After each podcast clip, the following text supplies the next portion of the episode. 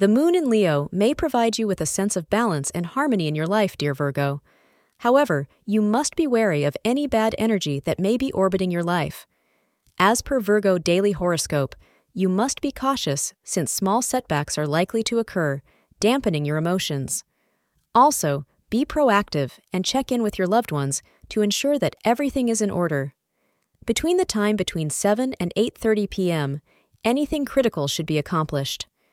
According to astrologers, olive green is your lucky color for the day.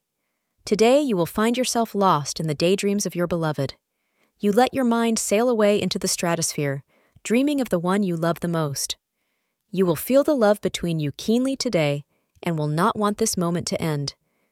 It is okay to let yourself get swept up like this for one day, but make sure your feet are planted firmly on the ground tomorrow. Thank you for being part of today's horoscope forecast. Your feedback is important for us to improve and provide better insights.